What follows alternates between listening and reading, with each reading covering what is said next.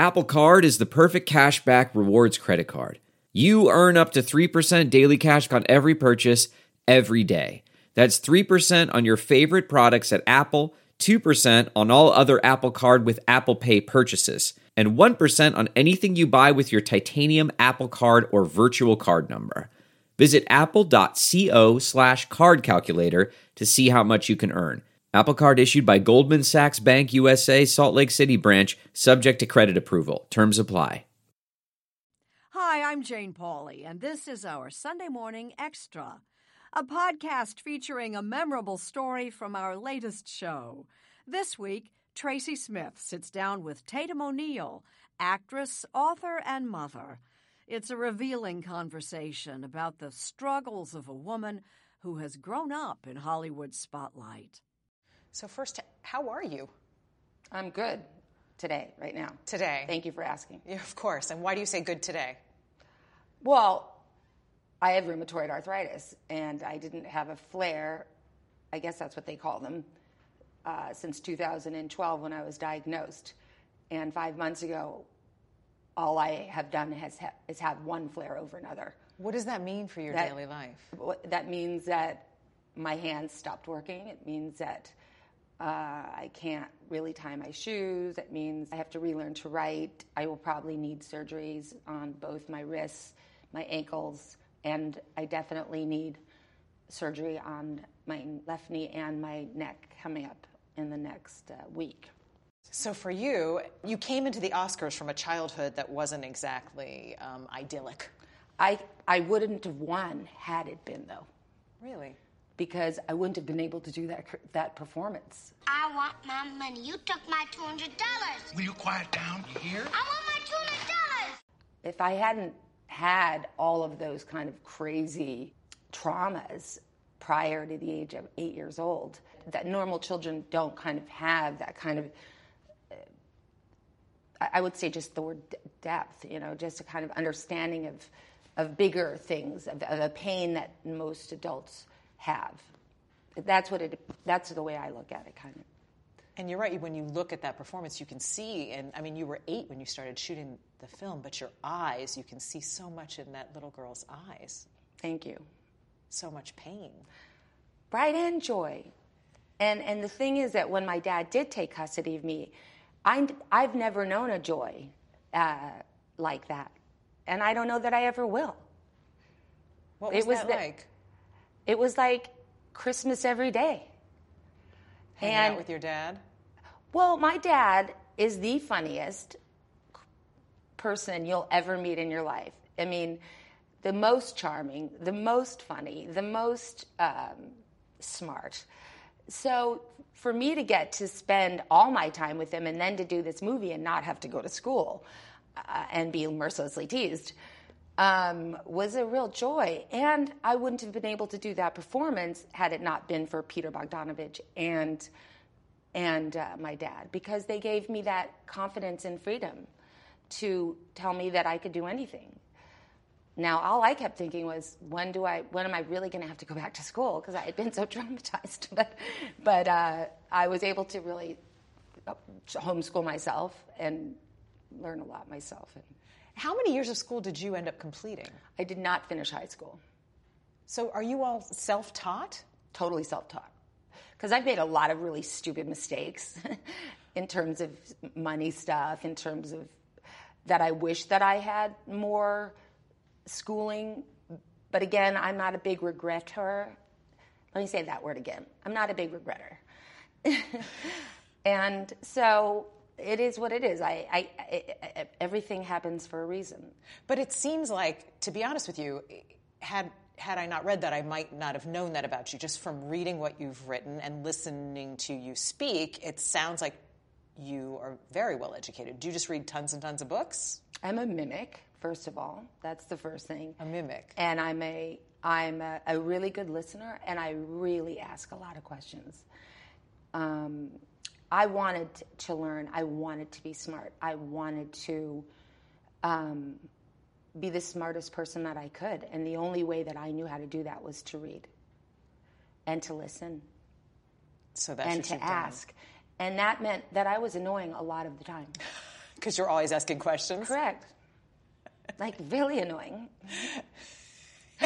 Like, it's like, oh, my God, is she, what is she asking now? You know, my dad, he'd say, let's run some lines. And I'd say, what?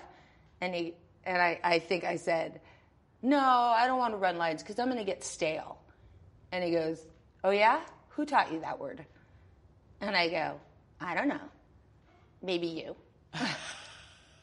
But, you know, he read a lot of books, so. So you read a lot of books. So I read a lot of books. Did you have any idea what a big deal it was winning that Oscar at age 10? No. No idea. To you it was? I mean, it had been a kind of a crazy year. The biggest thing that happened to me is that I was at a boarding school prior to the movie coming out, and everybody hated me. And then I went back, and the movie came out, and everybody loved me. So there was the big, oh, I see, this is what the world is like. Okay. When you look back and see that 10-year-old girl on stage at the Oscars, what do you think?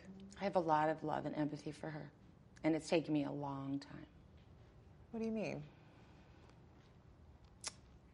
It's hard to explain exactly what self-loathing feels like or why you get it or lacking in self-esteem. I suppose being public since you're 8 is hard. I mean, it's had more pluses than minuses. But it's taken me a long time to learn that it's okay, that I know that I'm good with myself, and to really forgive little Tatum and to know that I was just trying. I was just trying to survive, and I was just trying to do the best that I could. And I have a lot of empathy for her. It was hard. I was alone a lot, you know, like trying to kind of manage the whole thing. I was in boarding schools a lot still after, you know, so. In a way, that night is kind of symbolic because neither of your parents were there that night. Correct. You were alone that night, essentially. I mean, your grandparents were there, but... Well, they had been raising me, too, so, you know, it wasn't like they were just... You know, they were... I think it's pretty funny that my grandfather came running on stage and was immediately cut off. Like, and we just want to say thank you from the O'Neal family. Look, my father was doing a movie with Stanley Kubrick. It was 2 years of his life. So I'm sure Stanley said he couldn't come back. My mother was really dealing with her addiction. So I forgive both of them 100%. And you're saying I would have had more fun, though, if my dad had been there. If your dad had been there, yeah. Because we could have joked. Peter wasn't there either. That was what was so weird, too. I couldn't quite get that. Then I thought they must have all been mad that I was the only one nominated or something. But Madeline was nominated, and she was up against me. So at least, you know, Peter, come on, like, show up for us. Do you think, what does it do if you start your career, first movie you're in, boom? I think it really screws you up. Yes, case in point. I think I would work consistently, but because of that, I suck at auditioning. And probably because I won an Academy Award right outside of the gate. And I'm so about never letting... I'm going to overcome that because I'm a really good actress. So the fact that, like, I can't get myself a job because I can't do it. The fact that I can't get a job because I can't, like... audition properly is funny to me, and I'm going... So my biggest thing before I was sort of struck with rheumatoid arthritis was, oh, you will be the best auditioner that ever lived. Like, you will get every job you go in on, so... And it's gotten better and better, so... So you've worked on this auditioning thing because you didn't have to audition coming out of the gate. Correct, yes. You had to overcome your success. And I think that going through puberty and then my dad and I sort of starting to separate had a lot to do with my confidence at a time when we really need our confidence. And I didn't have, like, a two-parent. I had my dad. And since we were sort of separating, I think that you really need confidence as an actor. And, you know, I put that pressure on myself that I need to be as good as I am in every audition, and I think it's just too much pressure. Yeah. And it probably has something to do with the Oscar, I imagine. I don't know, 100%. It makes sense. If you start at the top, where else is there to go? Right, but you try not to think like that. It's a little negative. Okay, you might as well go into anything else. But I wouldn't change anything. No? No. Going back to your teenage years, when we see the pictures of those years, it's unbelievable. The bad hair. The really bad hair. There was no straighteners. Everybody had bad hair back then. That's okay, yes. Okay. But there's you dated Michael Jackson, you're partying at Studio 54, you're hanging out with Cher. Yeah, I was an adult. I didn't see a problem with it. It was just when they had to get a crane to get me out of Cher's house. Oh, because she had a really amazing family. She had her mom and her sisters and all these amazing women. And I'm like, wait, there's no women at my house. Well, there are, but they come and they go every day. Dad's girlfriends kind of coming and going. If you want to call them that. Girls, women, pretty women, the best of the women in the world, I suppose. But Cher was stability for you? Totally. Yeah. And I think I also had big dreams. I didn't want to just be around any normal woman. I wanted to be around Cher. I wanted to be around women with nails like that. Because I'm come from this ranch in San Fernando Valley. Actually, it's not San Fernando Valley. It's actually Northridge. And, there was all these boys. I have 3 brothers. I'm the only girl. I just thought that whole girly thing was just the coolest thing I could have ever. But finally, my dad forced me to come home, and I screamed and cried for weeks, if not months. Because you wanted the... I loved her family. I loved that she had a close relationship with her mom and her sister, and she was smart and funny and irreverent and bold in a time when women were still quite... they weren't able to show their power, if you will. So you identify with that, somebody who could show a little bit of power. I don't know that, but maybe. That makes sense. Were your friends mainly adults when you were a kid? I had a couple of kid friends growing up, but as I've grown up, we've all sort of... I'm still friendly with a lot of the girls that I grew up with, but I have a wonderful group of friends that I rely on and that are around me, and that some are men, some are women, mostly are men who are married to men, because maybe I feel that I identify in a way with a sort of blues that people who have had to struggle. I don't really identify with what looks like a picket fence, even though that kind of in my dreams, I think, gosh, wouldn't life be cool if I lived in a cul-de-sac and no one knew who I was, and I had not a perfect husband, but a husband, and things were less magnified in a bad way if they're bad, or magnified in a good way if they're good. Maybe I wasn't famous. I don't know. But it is what it is, so I sort of don't spend much time thinking about it. Dreaming of the white picket fence and the cul-de-sac. Correct. So, the truth is we could fill our entire show talking about your life, and I'd still have 100 unanswered questions. But if you could boil it down, what do you think people should know about your life or take away from your story? Well, certainly with regards to the rheumatoid, that... I had never in my whole life been faced with something that scared me as much in such a quick period of time. As rheumatoid arthritis. Correct. And you've dealt with addiction, divorce, but rheumatoid arthritis tops them all. Oh, yeah. Oh, yeah. Because you're locked in your own body, and you can't see it.